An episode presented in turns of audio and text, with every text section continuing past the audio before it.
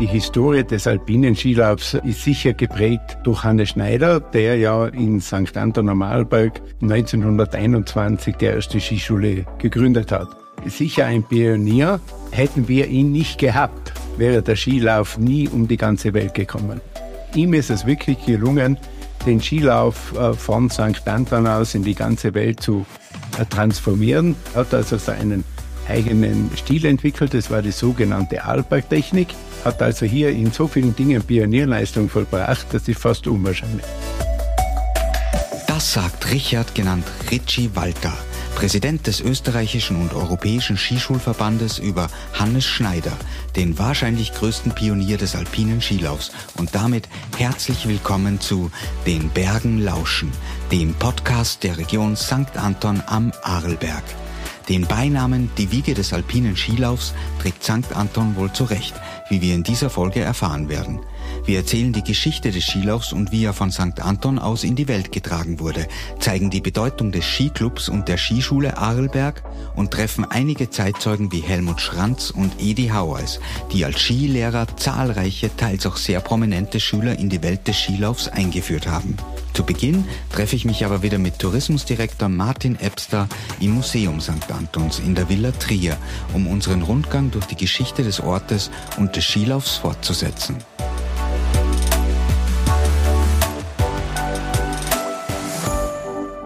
Jetzt sind wir im nächsten Raum und da könnte man jetzt sagen, der ist gefüllt mit den Brettern, die die Welt bedeuten. Das sagt man zwar normalerweise äh, über die Bühne und das Schauspiel und die Musik. In St. Anton muss man das aber natürlich über die Skibretter sagen. Und hier sind einige ausgestellt. Ja, die Berge sind bei uns ja auch eine Bühne für die Artisten auf den Bergen. Und dieser Raum zeigt eigentlich alles, was, was uns ausmacht und was wir wirklich können. Und das ist all das, was rund um die Skigeschichte äh, zu präsentieren ist. Der erste Ski zum Beispiel ist ein, ein alter norwegischer Ski, mit dem man im Grunde genommen nur am Flachen dahingehen hat können. Aber es war zum Beispiel während des Bahnbaus ein norwegischer Ingenieur, der offensichtlich jeden Tag im Schnee, im Schnee, im Winter mit diesen Holzlatten zur Arbeit gekommen ist und dort für einige Verwunderung gesorgt hat. Das heißt, ein Norweger hat sozusagen die Erfindung des Skis erst hierher gebracht. Ja, ich glaube, es werden vorher schon ein paar Mal Leute probiert haben, sich hier äh, auf, auf Holzbrettern zu bewegen. Aber der Norweger ist sozusagen auch in der Geschichte beschrieben, wie auch einige englische Zöllner, die bei uns da die ersten waren, die mit den Skiern auch auf die Berge hinaufgegangen sind, nicht nur im Flachen. Und damals hat, wie gesagt, der Karl Schuler schon gewusst, da wird was draus. Und 1901 gibt es dann eine wunderschöne Geschichte. Da haben sechs Menschen sich entschlossen, was die Engländer können, können wir auch, sind von St. Anton am Arlberg über den Galzig nach St. Christoph am Arlberg gegangen. Da war der, das, der Gasthof Hospiz. Da ist der Wirt und die Wirtin noch dazugekommen und dann waren es acht Menschen, die bei einem geselligen Abend bei ein paar Flaschen Wein äh, über den Skisport gesprochen haben und sich entschlossen haben, einen Skiclub zu gründen. Und zwar den Skiclub Arlberg. 1901 haben gleich an dem Abend ein Logo dazu gezeichnet, das immer noch das Logo ist, mit einem einzigen Stock, weil damals ist man noch mit einem Stock gefahren, und haben sozusagen die Wiege des alpinen Skilaufs mit, dem, äh, mit der Gründung des Skiclub Arlberg begründet. Das heißt, der Skiclub Arlberg war einer der ersten Skiclubs, der gegründet wurde und der auch eine wahnsinnig große Bedeutung dann in der Welt bekommen hat. Uh, so ist es, ja. Wir sind mittlerweile, ich würde mal sagen, zusammen mit dem Skiclub Kitzbühel die berühmtesten und wichtigsten Skiclubs der Welt, ähm, haben über die Jahrzehnte unglaublich viel für den Sport getan im Skiclub selber. Und es war damals schon bei der Gründung eigentlich das Ziel, diesem wunderbaren Sport eine Plattform zu geben. Und das sagt zum Beispiel auch dieser Gründungsspruch, der in der Urkunde vom 3. Jänner 1901 drinsteht.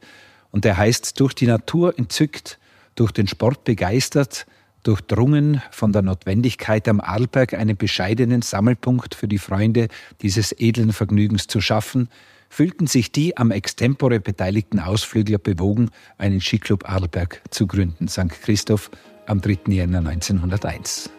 Ja, alles an einem Abend. Gründungsspruch, Logo und die Idee überhaupt, würde man heutzutage sagen, agiles Startup. Das war ein Startup-Unternehmen, so ist es ja, richtig.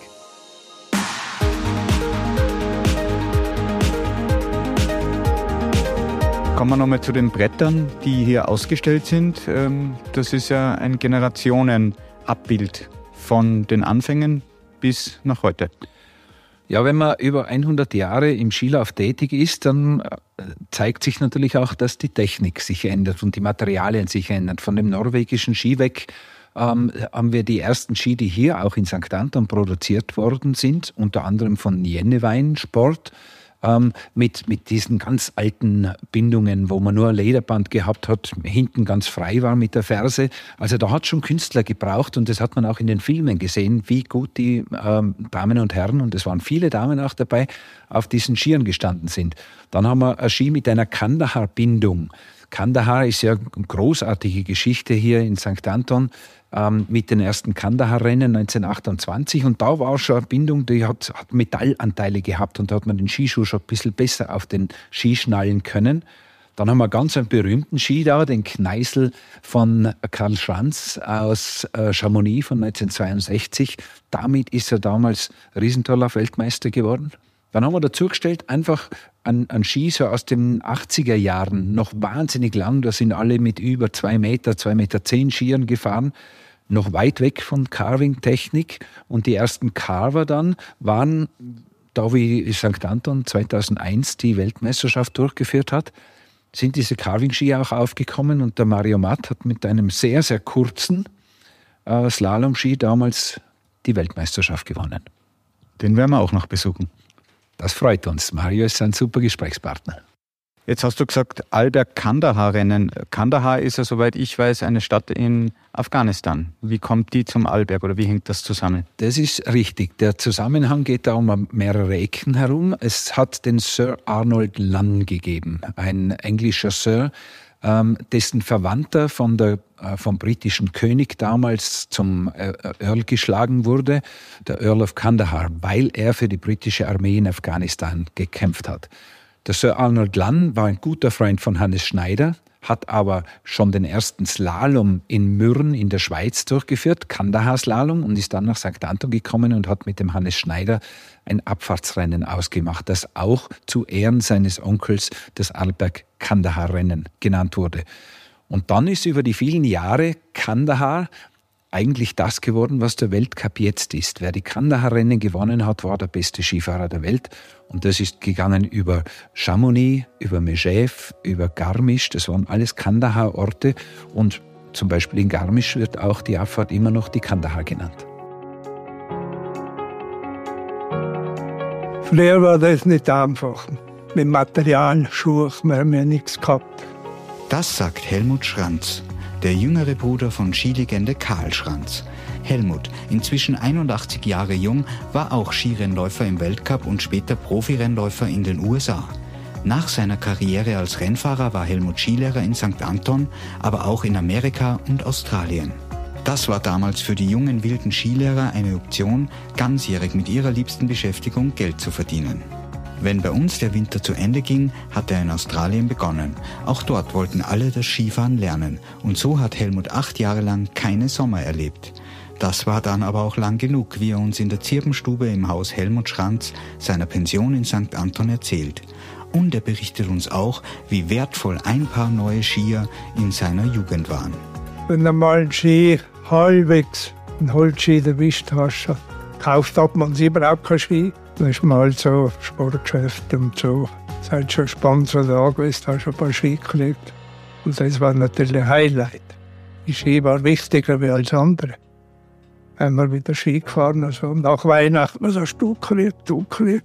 Ah, ich habe neue Ski. Nachher haben wir von Galzig gefahren, miteinander gefahren. Und ein Kollege von mir, Ski gebrochen, haben wir neu geschossen in die Puppe und aufgestellt. Ah, dann hat er gerät. Wenn nur der Fuß ab war, hat er gesagt, aber der Ski soll ganz sein. So war das. Ein paar Ski, ein neuer Ski, das war ein Highlight. Mit ein paar Ski sind wir auf Rennen gefahren, nachher später. Meine Ski habe ich immer präpariert selber, als Skilehrer. Sowieso jede Woche. Ja. Das hat man dann schon gelernt, eben von dem Pistone. Da habe ich noch Foto während Ski präpariert, mal beim Arena. Und da hat sich da entwickelt, haben wir ein bisschen Skiwachs schon gekriegt. Gut zum Zoo. Ich alles noch da. ganzen Skiwachs, alles noch original von früher habe ich alles noch. So, ich bin jetzt beim Richie Walter, Leiter der Skischule Arlberg in St. Anton, aber auch Präsident des Skilehrerverbands von Tirol, von Österreich und sogar von Europa, habe ich gehört. Hallo Richie. Hallo. Warum ist St. Anton der beste Skiort der Welt? Ja, ich glaube, äh, St. Anton ist erstens einmal geprägt durch die Historie der, der Skigeschichte, oder? Also ich meine, wo begann alles? Sicher begann die erste Zeit waren die Norweger, äh, aber das war, also die ersten Skier hat man zumindest in Norwegen gefunden. Das hat aber zur damaligen Zeit eher damit zu tun gehabt, um Möglichkeiten zu haben, im Schnee zu gehen und auf die Jagd zu gehen. Aber die Historie des alpinen Skilaufs äh, äh, ist sicher geprägt äh, durch Hannes Schneider, der ja in St. Anton am Arlberg 1921 die erste Skischule gegründet hat. Hannes Schneider ist sicher ein Pionier. Und zwar hätten wir ihn nicht gehabt, muss man ganz ehrlich sagen, wäre der Skilauf nie um die ganze Welt gekommen. Ihm ist es wirklich gelungen, den Skilauf äh, von St. Anton aus in die ganze Welt zu äh, transformieren, also nach Japan, nach Amerika, also wirklich überall hin, bis nach Südamerika. Und äh, er war ein außergewöhnlicher Mensch. Er hat also sehr frühzeitig erkannt, erstens hat er einen eigenen Stil entwickelt, das war die sogenannte Alberg-Technik. Und er war auch einer, was auch heute noch sehr prägend ist, er war einer der Menschen, der was einfach frühzeitig erkannt hat, dass man auch äh, Gäste in Leistungsgruppen einteilen kann. Und auch hat sich bis heute äh, gehalten. Also es ändert sich nichts. Auch heute werden die Gäste in Leistungsgruppen eingeteilt. Und er hat also hier in so vielen Dingen Pionierleistung vollbracht, das ist fast unwahrscheinlich. Also für euch Skilehrer und Ausbilder von Skilehrern war er die Galionsfigur oder das Paradebeispiel oder der erste Skilehrer eigentlich? Er war für uns sicher der erste Skilehrer und ich glaube, wir alle müssen ihm dankbar sein, äh, weil dadurch gibt es Wintertourismus. Das muss man ja auch einmal sagen. Also das ist ja diese Bedeutung. Die Bedeutung im Wintertourismus wird ja sehr oft äh, von prägenden Persönlichkeiten äh, also wirklich gemacht und er hat das Skifahren, man kann es wirklich so sagen, erfunden. Und, und er war mit seiner Begeisterung, mit seiner Euphorie, die was er ja an den Tag gelegt hat, sicher ein Mann in einer Zeit, wo äh, auch unsere Gegend also nicht vom Wohlstand geprägt war. Also es war eine arme Gegend, es war eine ärmliche Gegend. Wir haben zwar schöne Berge gehabt und Schnee, aber wir haben nicht gewusst, was soll man mit den Bergen und mit den Schnee tun. Das ist ja ganz etwas Entscheidendes. Und da kommt man auf einmal an und sagt, na, ich habe eine Idee und diese Idee ist dann eben im, im Skilauf geendet. Oder? Also St. Anton nicht nur die Wiege des alpinen Skisports, sondern auch des Skitourismus. Das, so sehe ich das, ja. Was würdest du sagen, macht einen guten Skilehrer aus? Nee, gut, äh, einen guten Skilehrer macht sicherlich aus. Also die, Grund, die, die Basis ist immer das Eigenkönnen. Also ich meine, das ist das, das die Basis unseres Tuns. Je besser wir unsere Leute ausbilden, je besser können wir auch unsere Lehrmethoden weiterbringen. Also der, der Gast von heute oder auch früher schon es gibt immer bei allen Befragungen äh, wichtige Gründe, warum gehen Sie in eine Skischule. Da ist immer, ich will mein Eigenkönnen verbessern und der zweite Punkt ist immer das Thema Sicherheit. Wenn wir von Sicherheit reden, ist es nicht nur die Sicherheit im freien Gelände, sondern es ist auch der Sicherheitsgedanke des Gastes, wenn er sich normal auf einer Piste bewegt. Das sind also zwei wesentliche Faktoren. Und das dritte ist auch, ist die Kommunikation. Also ich behaupte, es gibt keinen, egal ob es Bergbahn ist oder Hotellerie, egal, wenn jemand in die Skischule geht, dann verbringt dieser Gast die meiste Zeit seines Urlaubs mit dem Skilehrer. Und das ist ein ganz wesentlicher Faktor. Ist der Skilehrer gut, dann ist er der beste Marketingmensch, den wir uns vorstellen können. Und das versuchen wir auch in unseren Ausbildungen unseren Skilehrern mitzugeben. Geht also nicht nur um die Technik, sondern vor allem auch um die Kommunikation mit dem Gast. Das ist ein ganz wesentlicher Faktor. Weil wenn ich den ganzen Tag mit jemandem äh, beisammen bin, dann ist es einfach wahnsinnig wichtig, äh, dass ich ihm auch die Schönheiten äh, dieses wunderbaren Ortes oder anderer Orte einfach näher bringe. Also ich meine, das ist einfach ein wesentlicher Faktor. Und wenn ich das, wenn es mir gelingt, in, ich sage immer, die, die schönste Zeit des Jahres ist bei uns alle der Urlaub. Und ist dieser Urlaub schön, ist es eine prägende Erinnerung, die uns bleibt. Und habe ich, äh, äh hab ich eine, äh, gute Erinnerung an einen Ort, dann werde ich zum Wiederholungstäter. Und würdest du sagen, hat sich das Berufsbild des Skilehrers oder wie hat sich das Berufsbild des Skilehrers im Laufe zum Beispiel deiner Zeit verändert? Es hat sich drastisch verändert, das muss man schon sagen. Das hat aber auch damit zu tun, dass sich auch die Anforderungen des Gastes verändert haben. Also früher war es in der Regel, dass jemand mit einem, mit einem Skilehrer drei, vier, fünf Wochen gefahren ist, teilweise ganze Saisonen. Äh, das hat sich verändert. Also heute, wir leben in einer schnelllebigen Zeit. Äh, wir wissen alle, die Aufenthaltsdauer in den Noten hat sich massiv verkürzt. Wir reden also mittlerweile von drei bis vier Tagen. Und da, aber ich komme vielleicht öfter. Aber auch die Erwartungshaltung in diese drei bis vier Tage ist logisch bedeutend höher. Also ich will in drei, vier Tagen so viel wie möglich erleben. Und das muss perfekt sein. Wenn uns das gelingt, nachher sind wir gut. Jetzt haben wir immer von Skilehrern in der männlichen Form gesprochen und das war sicher zu Beginn dieses Berufsbild mit Hannes Schneider in der Zeit auch noch so eine männliche Domäne. Aber auch das hat sich im Laufe der Zeit geändert und es gibt auch Skilehrerinnen. Das ist ein ganz wesentlicher Faktor, dass wir logisch auch äh, mittlerweile sicher, einmal bei uns haben wir sicher über ein Drittel Skilehrerinnen. Das hat auch mit der Entwicklung zu tun, dass heute in den meisten Tiroler Skischulen zu 70 Prozent Kinder unterrichtet werden. Also die Kinder sind ein Erfolgsfaktor. Man hat also in allen Skischulen äh, wirklich unheimlich viel äh, investiert, also in Förderbände, Animationsprogramme, äh, Kindergärten. Also damit einfach ein rundes Kinderprogramm vorhanden ist. Und dadurch, logisch, ist es auch unbedingt notwendig, dass du sehr viele weibliche äh, Skilehrer auch hast, weil einfach die Kommunikation, wie wir alle wissen, bei den äh, Skilehrerinnen zu den Kindern oft um einiges besser ist, als was wir Männer zusammenbringen. Das muss man ganz ehrlich sagen. Gell? Es ist nicht immer so, aber es ist sehr oft so. Jetzt hast du in deiner langen Karriere sicher schon viele Skischüler und Schülerinnen gehabt. Weißt du, wie viele du unterrichtet hast? Das kann ich leider nicht sagen. und wer war dein bester Schüler oder Schülerin? Ja, mein Be ich muss sagen, ich war, äh, das ist immer sehr, sehr äh, schwierig zu sagen. Ich war ja auch äh, äh, lange Trainer.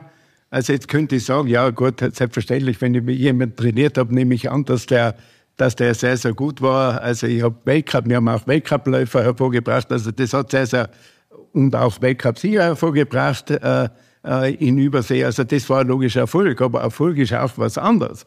Erfolg ist auch jemand, ich werde es nie vergessen, ich war in Australien und war dort Trainer und ich habe einen Gast, äh, äh, also ein, eine Rennläuferin hat gesagt, du, ich habe jemanden Bekannten, der möchte unbedingt mit dir eine Stunde Skifahren. Und ich habe gesagt, nein, ich fahre mit dem nicht, gell? weil ich habe die Zeit nicht, äh, ich kann jetzt nicht da am Abend mit dem Skifahren. Und der ist gekommen und äh, dann habe ich mich doch überreden lassen. Dann bin ich mit denen eine Stunde gefahren. Ein erfolgreicher Geschäftsmann, also wirklich nicht ein Typ, der aber so wahnsinnig sportlich war.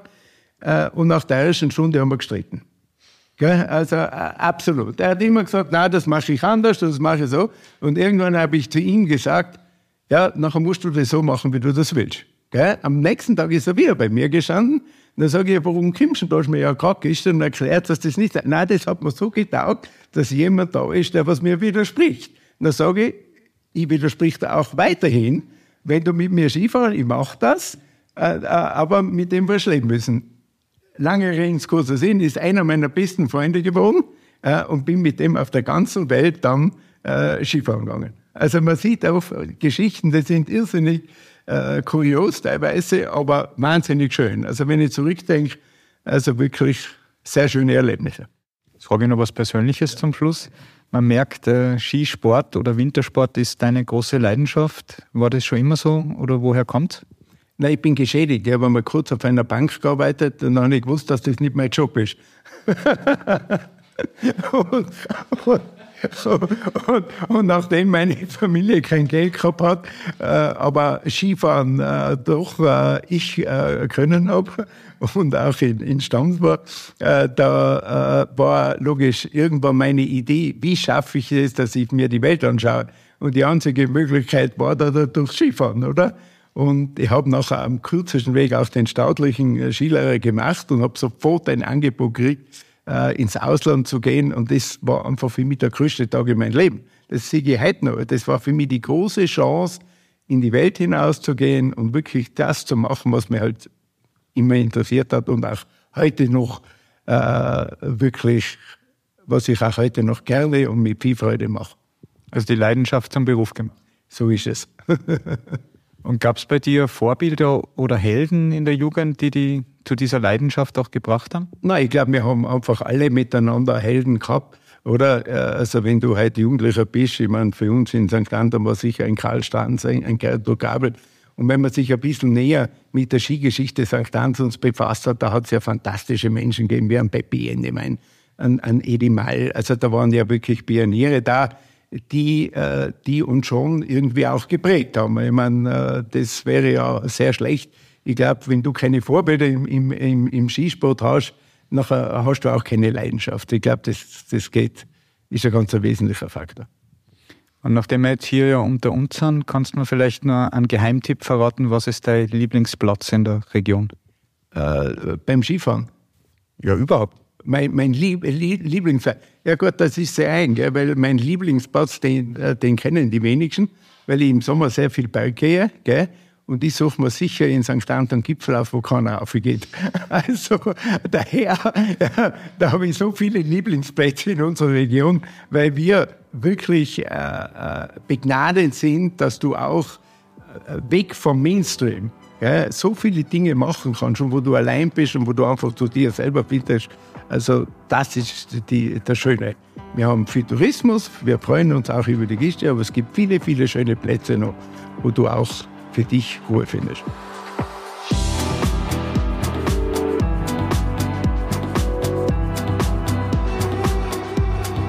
Ja, lieber Martin, jetzt haben wir ja schon gesagt, St. Anton ist die Wiege des alpinen Skisports und haben ein bisschen über, geredet über die Entstehung und über die ersten Techniken, die Hannes Schneider gelehrt hat als Skilehrer. Ähm, nachdem der Tourismus dann auch immer mehr wurde, braucht es wahrscheinlich ein System, um das zu äh, vereinheitlichen, wie man unterrichtet und wie auch die Regeln dazu sind. Parallel zur Entwicklung der Skischule hier in St. Anton hat es eine weitere Entwicklung gegeben, die vom Staat Österreich ausgegangen ist und das war eine Reform des Schulturnens. Und ganz plötzlich war der Skilauf als Winterübung 1922 im Schulturnen mit drin. Und der Professor Janner, einer der ersten, die das dann umgesetzt haben, war ganz begeistert davon und hat auf, einem seiner, auf einer seiner Touren in St. Christoph äh, das alte Wegmacherhaus entdeckt, neben der Straße das durfte er dann sanieren und hat dort oben die, also die erste Ausbildungs, das erste Ausbildungszentrum in St. Christoph für den Skilauf gegründet. Und der Staat ist dann da auch angesprungen drauf und 1923 wurde das damals hat so geheißen Bundessportheim St. Christoph gegründet als eine Ausbildungsstätte für den Skilauf, für die Skilehrer in Österreich, die dann äh, sehr, sehr bekannt geworden ist, auch in der ganzen Welt. Ja, und wie ging es dann nach der Gründung des Bundessportzentrums weiter? Das hat sich ja über die Jahre deutlich weiterentwickelt, auch mit ein paar Persönlichkeiten, die da herausgestochen sind. Da waren große Persönlichkeiten dabei. Äh, wir bleiben mal zuerst noch kurz beim Professor Janner. 1924 hat ja äh, das Bundesministerium für Unterricht und Verwaltung dieses Bundessportheim übernommen. Janner hat es dann geleitet, hat 1926 auch mit der Arlberg-Schule das erste Buch zu diesem Thema herausgebracht. Und dann hat es ab dem Jahr 1934 eine Leitung des Bundessportheims gegeben, äh, die heute noch äh, berühmt und bekannt ist. Und das war der Professor Stefan Kruckenhauser, der völlig neue Methoden eingeführt hat. Er war der Erste, der Filmkameras äh, benutzt hat, um seine Skilehrer zu filmen, um die Technik herzuzeigen und weiterzuentwickeln und hat die Skitechnik dann wirklich auf ein neues Level gebracht. Und Kruckenhauser war auch derjenige, der bei den großen internationalen Skikongressen Furore gemacht hat, weil er äh, wirklich ab und zu mal mit einer neuen Technik dahergekommen ist, die nicht immer gleich Anklang gefunden hat, die sich aber sehr oft schlussendlich durchgesetzt hat. Eine dieser Techniken war das Wedeln. Und jeder, der den Skilauf liebt, weiß, was Wedeln ist. Das war ja viele, viele Jahre lang das Nonplusultra im Skilauf. Mit dieser Technik ist er beim zweiten internationalen Skikongress in Frankreich abgeblitzt, wurde aber dann doch damit erfolgreich, weil man einfach gesehen hat, dass das die, die zu diesem Zeitpunkt mit diesem Material äh, beste Skitechnik ist. Die Franzosen haben zu dieser Zeit den Jetschwung propagiert, dieser Schwung, der mit, mit äh, Beugen äh, auf dem Hügel und Strecken im Wellental. Ähm, da hat der Professor Kruckenhaus, aber auch sein Schwiegersohn, der Franz Hoppichler, der das nachher gemacht hat, gesagt, ähm, an Jetschwung fahren eigentlich hauptsächlich die Rennläufer, die müssen sich so bewegen können. Für einen touristischen Skifahrer ist der Jetschwung nichts und der hat sich im Grunde genommen dann auch nicht durchgesetzt. Ja, deutlich eleganter ist sicher das Wedeln, so wie du das jetzt beschreibst. Das Wedeln war Ästhetik pur.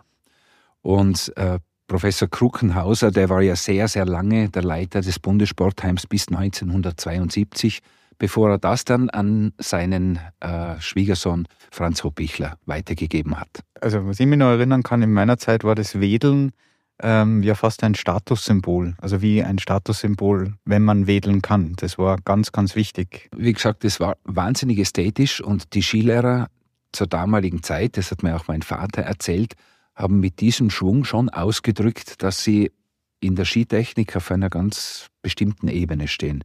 Und wer wedeln konnte, der war schon was. Gell?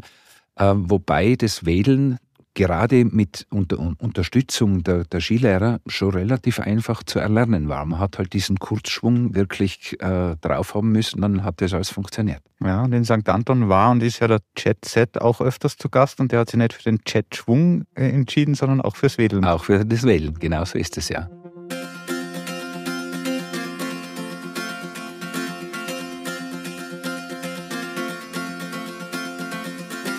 Im Gasthofer Luga in St. Christoph am Arlberg treffen wir Skilehrerlegende Edi Haueis. Er war über 60 Jahre Skilehrer in der von Hannes Schneider gegründeten Skischule Arlberg und ist mit seinen fast 90 Jahren immer noch täglich im Winter auf den Pisten vor seiner Haustüre aktiv. Edi war im Auftrag der österreichischen Skiakademie internationaler Ausbildungsleiter unter anderem in Japan. Am Arlberg hat er als Skilehrer auch zahlreiche gekrönte Häupter unterrichtet so zum Beispiel auch den spanischen König Juan Carlos und seine Frau Sophia. Und über Lady Diana hat er mal gesagt, die hat gar keinen schlechten Schwung drauf gehabt. Wenn man ihn jetzt fragt, wie lange er noch mit dem Skifahren weitermacht, sagt er, na, solange es halt Spaß macht. Das Wedeln hat er übrigens noch vom Wedelpapst Professor Kruckenhauser persönlich gelernt. Ja, wir haben viel mit, der, mit Ausbildungen zu tun gehabt und Weiterentwicklung gemacht. Und daher ist das Wedeln immer mehr in den Vordergrund gekommen, so dass man halt ohne Wedeln nicht mehr auskommt. Nicht? Man wird es sicher woanders auch probiert haben, aber, aber der Name Kruckenhauser hat natürlich das mehr ins Leben gerufen durch seine Persönlichkeit. Und da ist das Wedeln halt immer mehr oder mehr in den Vordergrund gekommen. Hat sich natürlich sehr viel weiterentwickelt alles nicht. Das ist schon klar, nicht?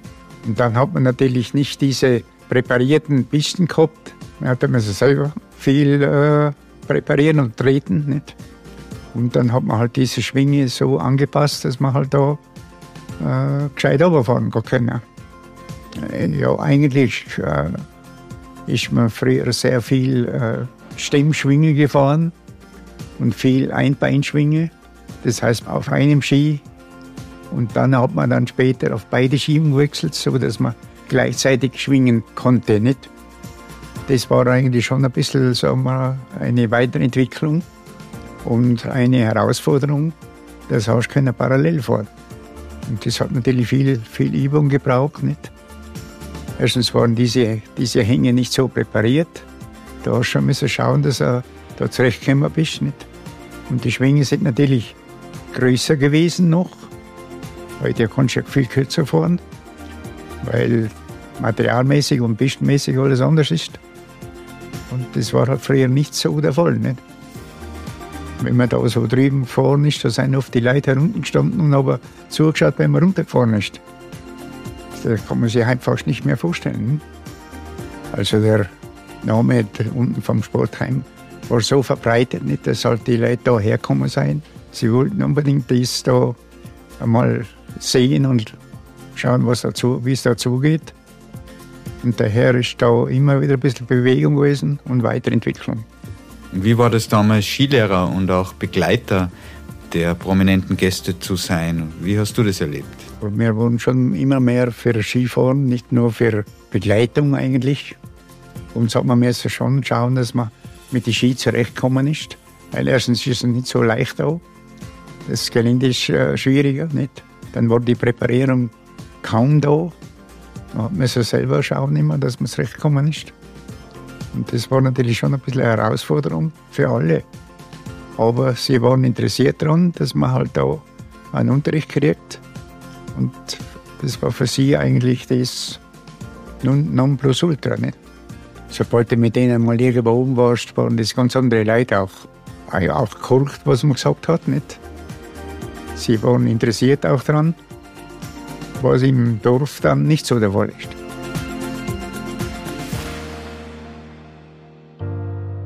Zurück in St. Anton spreche ich mit Martin Ebster über weitere Pioniere der alpinen Skitechnik.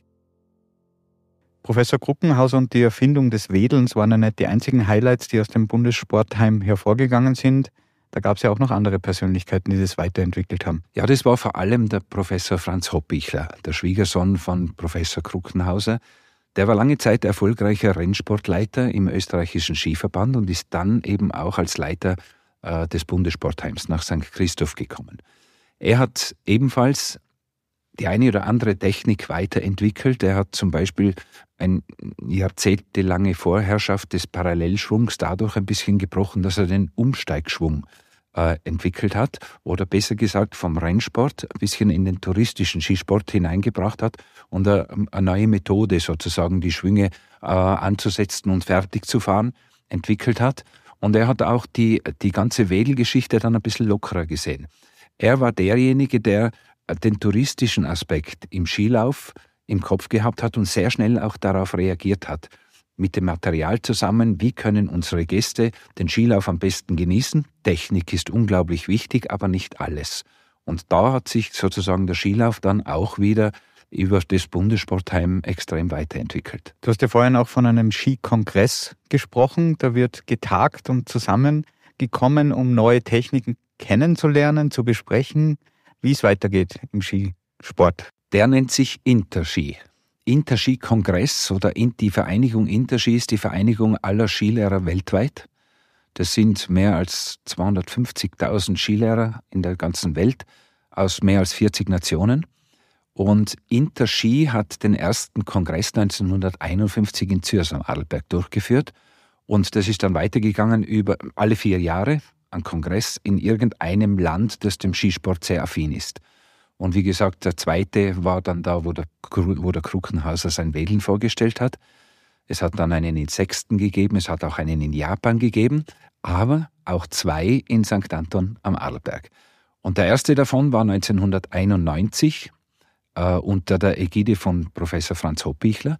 Und da kommen dann unglaublich viele Demonstrationsteams der einzelnen Nationen in den Ort des Interski-Kongresses und zeigen, wie sie die aktuelle Skitechnik verstehen.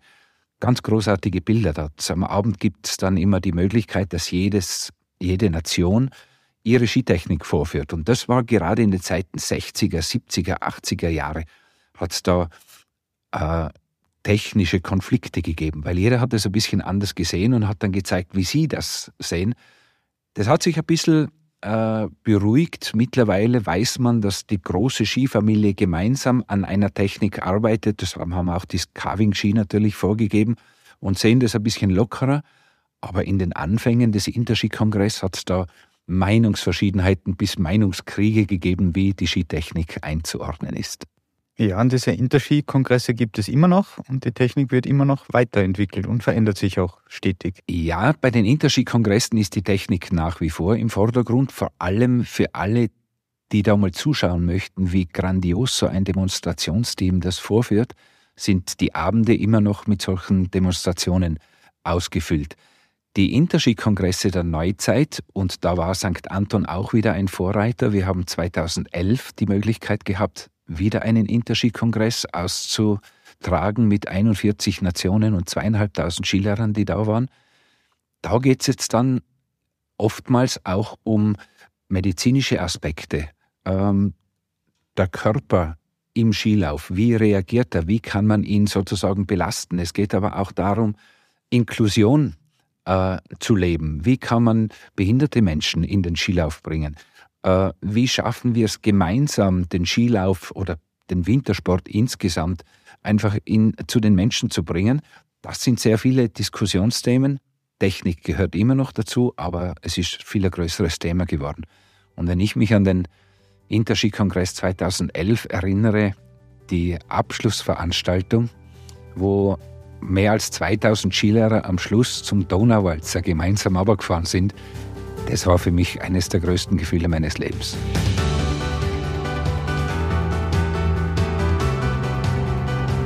Zum Abschluss dieser Folge über die Skigeschichte treffe ich noch einen Nachfahren jenes Mannes, ohne den es wohl keine Geschichte des alpinen Skilaufs gegeben hätte. Nicht für St. Anton und wohl auch nicht für den Rest der Welt. Zumindest aber wäre sie ohne ihn wohl ganz anders verlaufen.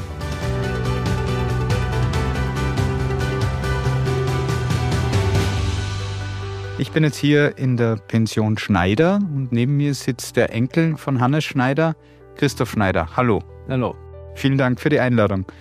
An dem Namen und der Person Hannes Schneider kommt man in St. Anton ja gar nicht vorbei. Den sieht man an allen Ecken und Enden und das geht sogar so weit, dass ich heute Morgen beim Bäcker eine Hannes Schneider Semmel kaufen konnte. Ähm, kann man sagen, Hannes Schneider ist eine Marke oder eine Brand inzwischen in St. Anton?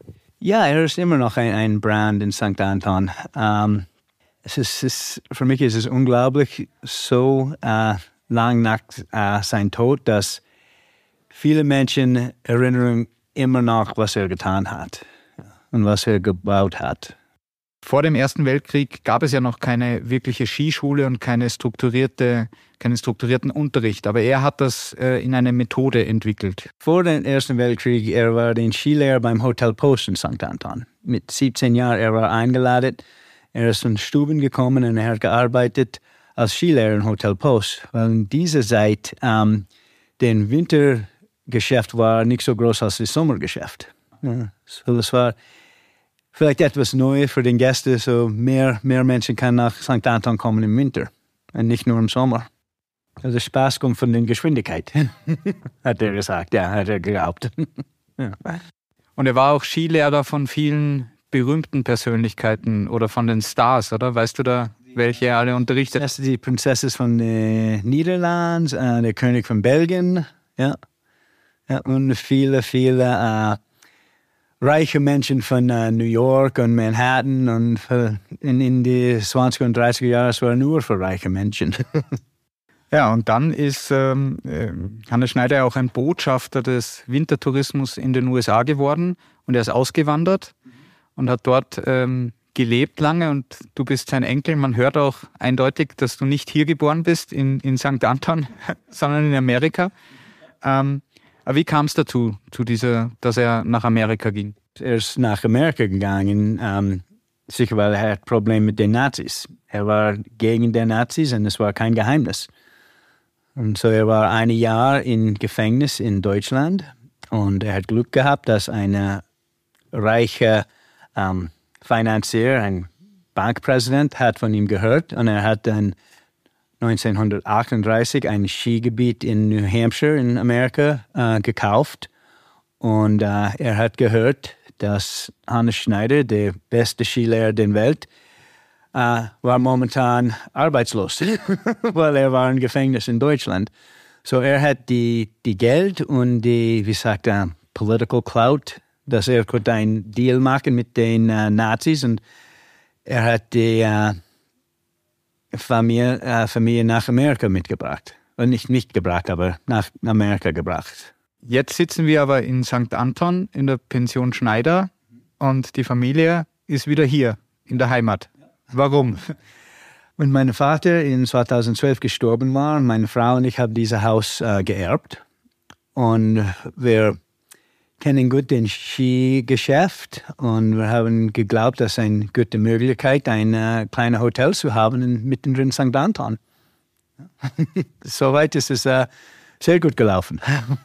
Was ist das Schönste hier an St. Anton? Warum liebt ihr St. Anton? Ähm, ich liebe St. Anton. Oh, es gibt, gibt so viel. Es gute Skifahren, gute Menschen, ähm, die Natur ist wunderschön. Ähm, aber ich liebe die Geschichte von der Skifahren in St. Anton und ähm, ich habe Stolz, was, ähm, was mein Großvater getan hat. Der hat das gebaut.